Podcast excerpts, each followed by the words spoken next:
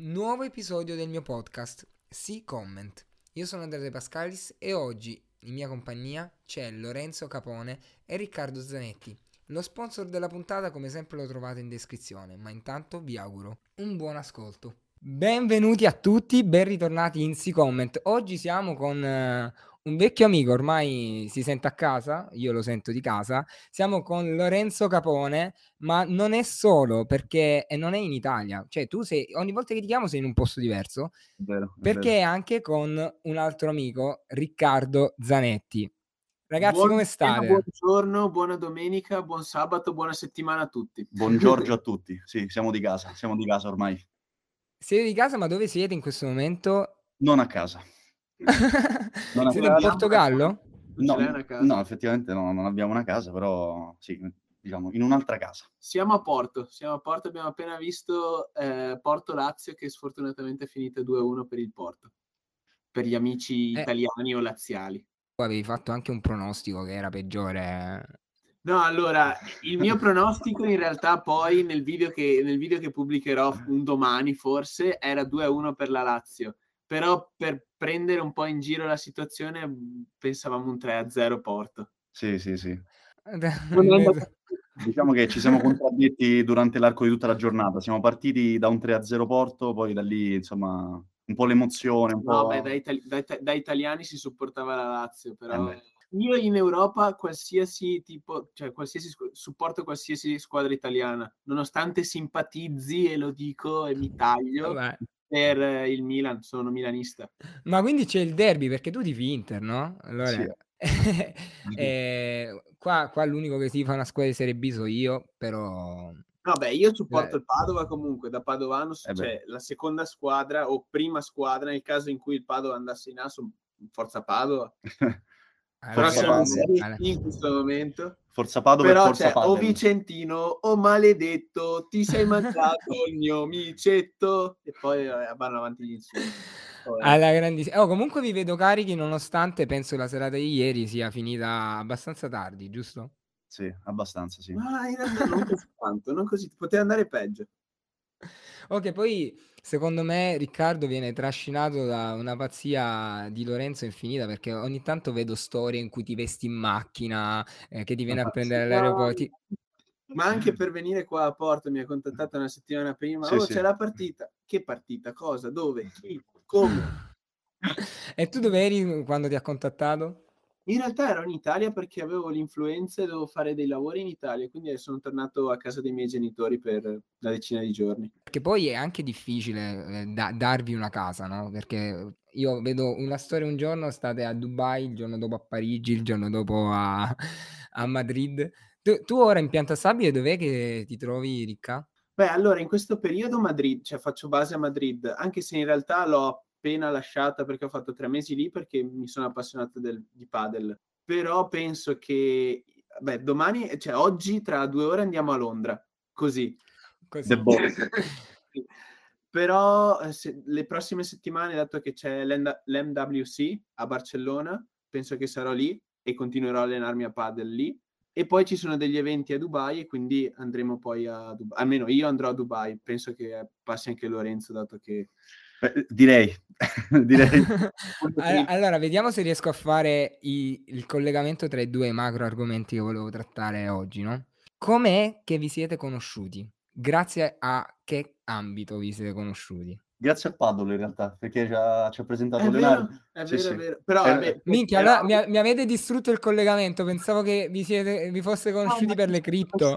Perché un, un amico che lavora con Binance eh, era con me a Dubai e mi ha presentato Lorenzo. Gli serviva il quarto a Padolo, quello Esatto. scarso, capito, da prendere a No, però ci siamo conosciuti giocando la prima volta giocando a padel. Sì, sì. La nostra è un'ami- c'è un'amicizia di convenienza perché Noi dividiamo solo le camere dell'hotel, capito? sì, no, dividiamo le camere d'hotel, poi lui lavora in Binance, ha bisogno di visibilità e c'è tutto lì, si limita a quello. Eh, sì, sì, è solo quello. In esatto. realtà ci vediamo. Eh, no, ma, ma si vede che c'è un po' di odio nel mezzo. eh. Ma tu non sapevo giocassi a paddle, Lore? Ma da quanto giochi a paddle? Ma insomma, da, da quando è esploso il trend eh, mi ci sono ficcato anch'io, è molto molto divertente. Però, insomma, Abbiamo qui il maestro, maestro, abbiamo qui Ras Al Ghul No, del, del è- paddle. Quindi- Eh, Ras al Ghul del paddle ed è proprio qui a- a- ho recuperato il collegamento che volevo fare pure se me l'hai distrutto io pensavo di fare un collegamento astutissimo dire ah no ci siamo conosciuti per eh, le cripto poi visto che comunque eh, giocavamo a paddle invece no Il è tutto il contrario Esatto. e io ho visto che tu sei stato a Madrid per giocare a paddle Sì, sì, sì, sì, sì, sì. Eh, allora, sto facendo una rubrica dove mi spo... in- da giugno della... maggio dell'anno scorso sto facendo questa rubrica dove mi sposto in ogni città e faccio un periodo adeguato per conoscere la città, capire come funziona e vedere quali sono le opportunità che ci sono all'interno di quella città. Eh, ho fatto Malta, ho fatto Istanbul, ho fatto Dubai, ho fatto Tallinn, ho fatto, ne ho fatte, ho fatto diverse città. Poi a causa di alcuni problemi eh, personali ehm, mi sono trovato in una situazione dove non sapevo benissimo cosa, cosa fare e non ero nemmeno in- invogliato molto nel, nel fare qualsiasi cosa. Mi sono trovato in una situazione un po' strana che non avevo mai vissuto e ho provato a giocare a padel per la prima volta a Milano con degli amici. Mi è piaciuto molto, però era la classica castronata, cioè vai là, giochi e tiri la pallina a caso. Dopodiché, eh, dato che ero a Fuerteventura per continuare questa rubrica, non molto volenteroso di continuarla in realtà, perché avevo questo, questo, problema, avevo questo problema che mi affliggeva, cioè non avevo, vo- non avevo voglia, avevo perso le energie. Eh, ero comunque lì perché si tratta comunque di portare avanti una community, di portare avanti un lavoro, cosa che di solito per me, almeno fortunatamente, ho la possibilità di fare quello che mi piace, però quello che stavo facendo non mi incentivava chissà cosa in quel momento per una serie di problemi personali. Lì a Forteventura avevo il campo di padel, il club davanti, davanti all'appartamento dove vivevo. Ho provato a giocare a padel, minchia, sono impazzito. Mi ha fatto completamente togliere dalla testa tutti i problemi che avevo personali e tutte, tutto lo stress, magari anche un piccoli burnout che avevo perché st- è da anni, dagli ultimi tre anni ho veramente fatto troppo forse. Giocando a padel, concentrazione solo sulla pallina. Io sono molto competitivo, cioè mi piace giocare non solo per il gioco, ma anche per migliorare e cercare di, diciamo, evolvere. E niente, eh, sono delirato e fanculo tutto tra, tra, molte virgolette, perché comunque continuo a portare avanti il, tutte le cose che ho iniziato, però ho detto proviamo a, a migliorare. E sono andato a Madrid e mi sto allenando, cioè, ho iniziato ad allenarmi una volta, tipo tutti i giorni, sei ore. Madrid l'hai scelta perché il padel a Madrid è avanti o casualmente? No, l'ho scelta perché gli spagnoli ad ora sono i migliori al mondo nel gioco e a Madrid si allenano i giocatori più forti. Per dirti, nel, nel club dove mi alleno si allenano, nel club dove mi allenavo, perché adesso non mi alleno più lì, sto andando a Barcellona, e, um, si allenano Galan e Lebron, che sono la coppia numero uno al mondo, e io ne, li vedo allenarsi nel, nel campo a fianco. Però io parto completamente da zero, cioè lui dice che sono maestro del cazzo, non... quando sono andato in quel club lì tengono solo gruppi competitivi, quindi ti fanno un provino per vedere se possono metterti all'interno di questi gruppi. Mi hanno fatto un provino con dei quattordicenni, mi hanno aperto il culo, ma letteralmente, non, vedevo, non vedevo la pallina. Non riuscivo a camminare senza tirarsi addosso praticamente. Rispetto all'inizio, quanto Riccardo No, Zanetti è migliorato nel paddle? No, sono migliorato una vita, ma perché all'inizio, cioè parti, quando parti da zero, vedi i miglioramenti che sono netti, cioè da andare da, da 0 a 80, almeno per una persona portata per lo sport, o comunque io ho sempre giocato a calcio, amo il calcio, purtroppo non posso giocarci perché con il mio stile di viaggio non posso perché è più facile trovare un, eh, un, un coach da... di padel piuttosto mm. che un 10 giocatori e una squadra per poi fare la partita. Però andare da 0-80 è molto facile, molto veloce, almeno per me. I primi tre mesi ho visto miglioramenti netti. Poi andare da 80 a 100 per arrivare a, al professionismo hai mesi e mesi per migliorare ogni singolo colpo e vedi miglioramenti sempre più piccoli e irrisori. Però eh, questa è la, la, strada. Però adesso per dirti, ho, lì mi hanno... L'unico modo per allenarmi lì era prendere lezioni individuali con l'allenatore, quindi non potevo stare all'interno dei gruppi. Adesso sono all'interno del, del loro gruppo più scarso, hanno tre livelli. Io sono a livello 3, a livello 2 ci sono, eh, le, ci sono un paio di coppie femminili che sono tra le prime 100 al mondo e nel loro gruppo 1 c'è Galan e Lebron. Una, una, cosa importante, qui poi lo chiedo pure a Lore, perché anche perché io Lore l'ho conosciuto che eh, la sua attività principale, oltre allo studio, perché l'ho conosciuto mentre studiava ancora, è, era il fitness, no? No, eh... pensavo fosse il PR di discoteche, sinceramente. mai fatto, mai fatto. Comunque la, la, la, faccia ce l'ha. la faccia ce l'ha. Perché non è vero. Non è anche vero. l'attitudine. Quanto lo sport impatta sulla tua vita lavorativa? Nel senso, tu mi parlavi di burnout io, ehm, il burnout nella mia vita è anche, ehm, causato a volte da un mio scarso, uhm, sapersi organizzare, no, perché magari apro l'agenda e vedo tutto, a volte sovrappongo sovrappongo pure due cose insieme e me ne rendo conto dieci minuti prima, che ne so, della call, che ho due call, tutta 'sta roba qui. Inserire anche lo sport, ma soprattutto inserire anche troppe tante ore di sport come hai fatto tu, no, quanto ha impattato e come ha impattato, se negativamente, positivamente? Prego. Prima le signore, no, vai. Vada, vada. allora, il punto di vista che ti posso condividere, Andre, è che... Mhmm, diciamo, questo viaggio nel, nel, nel, mondo del fitness è partito quando sono tornato dal, dal, dall'exchange con gli Stati Uniti, quindi nel 2018. Da lì, diciamo, non avevo, non nel senso è lì che ho conosciuto questo, questo mondo qui, quindi di prendersi cura della, del lato, dell'aspetto dell'alimentazione, dell'allenarsi costantemente, eccetera. E quindi ho detto, ok, voglio provare, voglio provare a diventare quella persona lì, quindi la persona che, che tiene all'alimentazione, allo stile di vita, eccetera, eccetera nel brevissimo periodo è stato difficile cambiare, no? Perché prima non ci facevo caso, quindi che ne so, mi facevo la pasta a pranzo, manco la pesavo, chiappa la mettevo dentro e cucinavo. Invece da lì magari un po' è stato difficile cambiare lo, mh, queste piccole accortezze, che poi nel lungo periodo hanno, hanno formato poi uno stile di vita diverso. Quindi nel breve periodo sicuramente la difficoltà di questo, di questo salto. Nel medio e nel lungo però quando poi queste abitudini sono diventate proprio mh, vita, eh, ho notato tanti miglioramenti sotto tantissimi punti di vista, dal punto di vista personale, quindi me nella, nella comunità mi sentivo molto più, eh, come posso dire, sicuro di me, molto più sicuro di me, quindi di conseguenza riuscivo magari a, a comunicare meglio, a farmi comprendere meglio, a, a, a, spiccare di più. E poi di conseguenza tutto, tutto il famoso effetto a cascata, no? Perché anche poi professionalmente questo ti porta dei vantaggi. Quindi eh, quanto impatta? 100% Andre. E poi magari mh, dal 2018 a oggi sono stati dei momenti a causa del Covid, eccetera, dove ho interrotto no, questa cosa qui.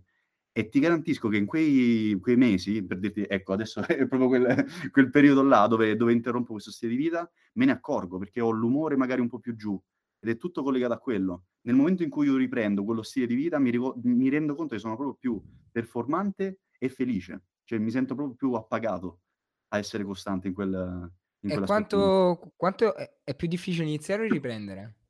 È più difficile, secondo me, iniziare. Riprendere so già mentalmente, è, è la, questa è la terza volta perché già col Covid ho già sospeso e poi ripreso, però mi sono reso conto che nella testa la famosa probabilmente memoria muscolare, no? Mentalmente avevo già il, mhmm, il, il, sacrificio necessario che c'era bisogno per, per, raggiungere poi, per perdere peso, per ritornare in forma. Quindi lo avevo già sperimentato e già sapevo a cosa andavo incontro. La prima volta invece è più difficile perché non sai cosa ti aspetta. E quindi... E a livello organizzativo, cioè io per esempio... Uh ho interrotto invece con la ripresa alla vita. Quando stavo a casa eh, col Covid, lavoravo in smart, però avevo tutto il tempo poi, anche perché mi si erano sfasati tutti gli orari di sonno, eccetera, eccetera, avevo tutto il tempo di allenarmi. Con la ripresa alla vita, quando ci hanno scagionato, ho smesso, ma e quindi ho smesso da due anni a cioè o faccio surf una volta ogni me- morte di papa o vado a sciare con gli amici una volta ogni morte di papa. Il calcetto la settimana però non riesco ad avere una mia routine sia alimentare mm-hmm. vabbè là sono un caso perso eh, sia eh, sportiva diciamo. Quindi ragazzi post puntata mi fate tipo la to do list delle cose che devo fare È proprio una questione di organizzazione, nel senso che se parte da dentro, sei tu che dici: "Okay, per andare in palestra mi devo svegliare alle 6". se, se parte da dentro questo desiderio, ci vai alle 6, ti svegli alle 6 e vai la mattina o la sera, anzi la sera forse paradossalmente è più difficile perché sei stanco tutta la giornata. E tu invece Riccardo, qua, eh, a te già mi hai risposto in piccola parte quando mi hai detto io avevo dei problemi miei personali in testa, cioè avevo i mostri in testa, giocavo a paddle e vaffanculo a tutto. Eh, ma a livello organizzativo, eh, co- come poi tu sei uno che si sposta pure, quindi trova palestre, trova campi da paddle, come, come, come ti organizzi? No, beh, allora inizialmente è stato un, uh, un casino per quel che riguarda, cioè, a, a me è sempre piaciuto oltre allo sport solitario, quindi a che cavolo ne so, palestra piuttosto che corsa, che per carità poi riesci a trovarti un gruppo, una compagnia e quindi lo rendi anche un qualcosa di relazionale. Da, penso ormai da dieci anni, no, forse un po' meno, otto anni, ho, ho sempre quella routine di 15 minuti ogni giorno eh, di faccio corpo libero. Anche ieri mattina lui mi ha, mi ha trovato tipo steso sulla, qua su organizzata la cazzo di cane che faceva un po' di flessioni, un po' di addominali. E il pensiero di quello pensiero di quello è mantenermi relativamente in forma, ma l'ho iniziato con faccio il minimo indispensabile, cioè il mio pensiero è lo faccio perché tanto ci metto un quarto d'ora e poi quel quarto d'ora diventa mezz'ora, cioè lo faccio pensando a durerà poco, farò un cazzo, lo farò malissimo e poi iniziando quasi sempre diventa un qualcosa che faccio bene poi alla fine del cioè alla questo fine... potrebbe essere il consiglio più utile che abbia mai ricevuto in lato sport. Cioè se po- posso farlo anch'io questa roba qua. Sì, inizi, e, inizi e pensi lo farò di merda e poi viene bene. Cioè poi viene meglio di tu che pensi a non averlo fatto. È, è, è cioè un qualcosa che combatte la procrastinazione in qualunque ambito. Cioè anche se devo scrivere un video inizio e scrivo al posto di pensare no, non ho voglia di farlo perché mi annoia, perché non ce la faccio, inizio e penso, vabbè, ah, scrivo cinque parole, cinque righe fatte male e poi di solito una volta iniziato a scrivere cinque righe fatte male, scrivo tutto il video o scrivo metà o, o quant'altro. Pazzesco. Mentre e poi per riguarda tu... il discorso burnout, eh, secondo me, secondo me, indipendentemente dallo sport, almeno per come l'ho provato io, è molto relativo al perché. Il mio burnout è stato relativo al lo scopo di quello che stavo facendo, cioè non ritrovavo più un, um, una corretta direzione, un corretto perché, un per chi. E, e quindi mi sono un, un po' perso. Lo sport in quel caso è stato uno scarico, ma poi dipende anche in che periodo della vita si è, secondo me, perché io sono sempre stato molto sportivo, mi è sempre piaciuta la competitività e quando ho iniziato a viaggiare per questioni organizzative, era una settimana lì, una settimana dall'altra parte, non sapevo come, come fare e quindi ho battuto la testa e adesso ho capito bene o male cosa posso fare. Per carità, gioco a padel perché è l'unico, uno dei pochi sport dove ovunque nel mondo. A me piacciono gli sport dove comunque si è una piccola squadra, un piccolo team e si ha continuamente un riscontro su qualcun altro, oltre al riscontro su se stesso. Il riscontro su me stesso ce l'ho facendo corpo libero ogni giorno e, e sti cazzi. Però mi piace anche il riscontro sugli altri o anche il, la competizione con gli altri al di là del con te stesso. E non sapevo che cacchio di sport, che cacchio di sport poter fare e ho trovato il padel, però sinceramente se potessi tornerei a giocare a calcio. Raccontatemi come stanno andando un po' i progetti video, cripto, si sta evolvendo sempre più velocemente o sbaglio? Questo mondo sì, sotto tutti i punti di vista, nel senso che sotto l'occhio del ciclone adesso è la regolamentazione, sicuramente. Quindi lì si stanno muovendo per regolamentare questo settore finalmente e quindi di conseguenza tutti i player di questo mercato stanno cercando di, di di capire come poi conformarsi a quello che no, eh, la legge poi imporrà a brevissimo. Ogni Stato ha le sue peculiarità, però insomma in linea di massima il, il quadro sta, sta, per essere tirato e prima considera che non c'era nemmeno, nemmeno, una sorta di perimetro definito, cioè era veramente far west, un mercato da triliardi senza, senza nessun capo né coda, quindi immagina che cos'è. Quindi sicuramente c'è questo aspetto di regolamentazione. E poi anche anche da un punto di vista di marketing, è tutto, è tutto contestuale e stretta conseguenza. Se ci fai caso, al Super Bowl, questo è stato il Crypto Bowl, praticamente, cioè ci sono state solo, solo aziende cripto che Ho, hanno... ho visto il QR code che, che poi ha fatto andare in crash il sito pure. È pazzesco come hanno speso eh, decine di milioni per sponsorizzare non hanno, non hanno previsto che arrivasse quella, quella montare di Tutta traffico. quella affluenza. Pazzesco. Pazzesco. Ora a colazione ho visto il video degli NFT che hai fatto tu, Ricca. Eh, quando... Maria. A me ha rotto i coglioni gli NFT, sinceramente. Guarda, ti dico, a me la tecno- questo tipo di tecnologia la tratto da cinque anni ormai. Vedere il fatto che stia andando mainstream mi, mi fa un sacco di piacere. Però ci sono anche tanti problemi perché il 99% dei progetti che ci sono in questo momento saranno poi inutili e sono semplicemente modi per fare profitto o vendere aria fritta alle persone che purtroppo vedendo la tecnologia rivoluzionaria acquistano. Perciò mi fa mi fa non è paura, ma è una sensazione mi fa sconforto per, eh, per questo tipo di situazioni. Perciò da, da quel, per questo motivo arriva il mio video gli NFT Sì, sono sì, una sì. merda. Anche se poi io stesso penso che sarà una tecnologia sempre più usata e sempre più rivoluzionaria, però penso che il di nuovo il 99% delle persone non ha ancora capito realmente come funzionano, cosa sono e a cosa serviranno. No- non sono proprio gli NFT il problema di per sé. Allora, quello Sì, che- è, il loro, è il loro utilizzo. Sì. Cioè, il mondo al, mondo al giorno d'oggi non ha ancora compreso qual è l'utilizzo di questa cosa qua. Come dice Riccardo giustamente, sono d'accordissimo, il 99% sta sfruttando l'hype che si è creato recentemente per fini speculativi, punto. Quindi, di conseguenza, non, non agganciando un'utilità concreta a questo oggetto digitale, è normale che raccolgono, raccolgono capitali vendendo, vendendo il nulla e poi fini- i progetti muoiono. Questo è il 99%. C'è un 1% però di progetti, ti cito per esempio quello di Gary Vee.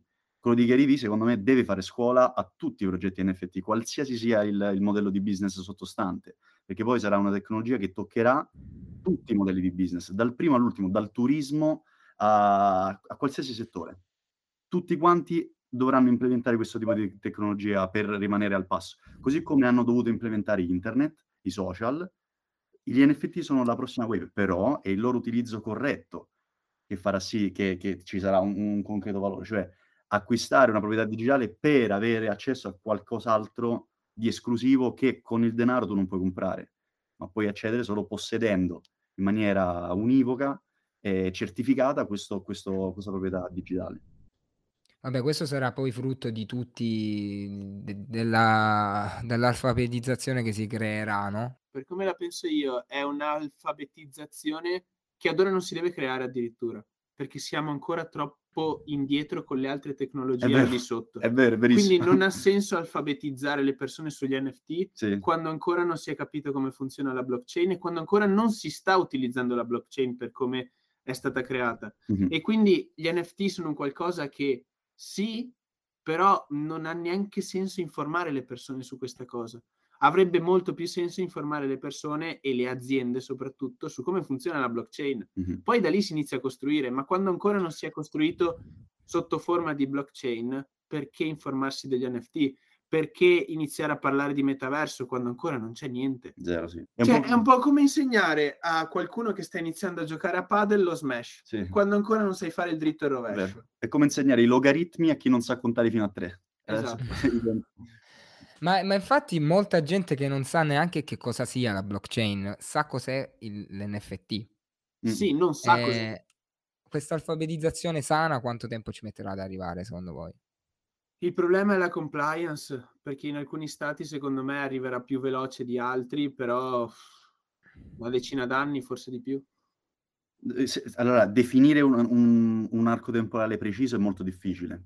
Quello che puoi notare è il ricambio generazionale, perché oltre alla compliance c'è anche un problema proprio demografico, cioè se nel management di aziende metti persone di una certa età, mettiamo dai 50 in su, è molto più difficile, non voglio fare discriminazione altro, però è, qual- è qualcosa che noto quotidianamente, quindi lo riporto senza problemi. Persone di una certa età sono meno propense a cambiare, a cambiare lo status quo. Non hanno, non so, probabilmente incentivi, non hanno non non ti so dire per quale motivo. È questione di rischio semplicemente. Qualcuno più giovane nel management ha più voglia di ascoltarti e dire: "Fammi capire un attimo come questa roba qua cambia la storia". Quindi, per rispondere alla tua domanda Andre, probabilmente quando ci sarà il ricambio generazionale nei top management di probabilmente i i player aziendali principali in Italia, parliamo del nostro paese, no, il nostro Sì, sì. paese è è è un paese che si che si muove, dalle corporate. Quando da tutte queste corporate togli management vecchio e metti persone un leggermente più giovane, probabilmente là trovi il terreno fertile per far per far decollare questa storia qua. Aggiungici anche la compliance, aggiungici l'analfabetismo digitale, eccetera, eccetera, e e hai il risultato. Quindi è un processo, un viaggio lungo. Sì, siamo siamo all'inizio. Sì, siamo. All'inizio. Siamo all'inizio. Ragazzuoli, io vi ringrazio tantissimo, vi auguro buon viaggi, non buon viaggio, buon viaggi. Ehm, e niente, grazie mille, un bacione Grazie Andri, grazie. Una buona fortuna a tutti. Ciao belli.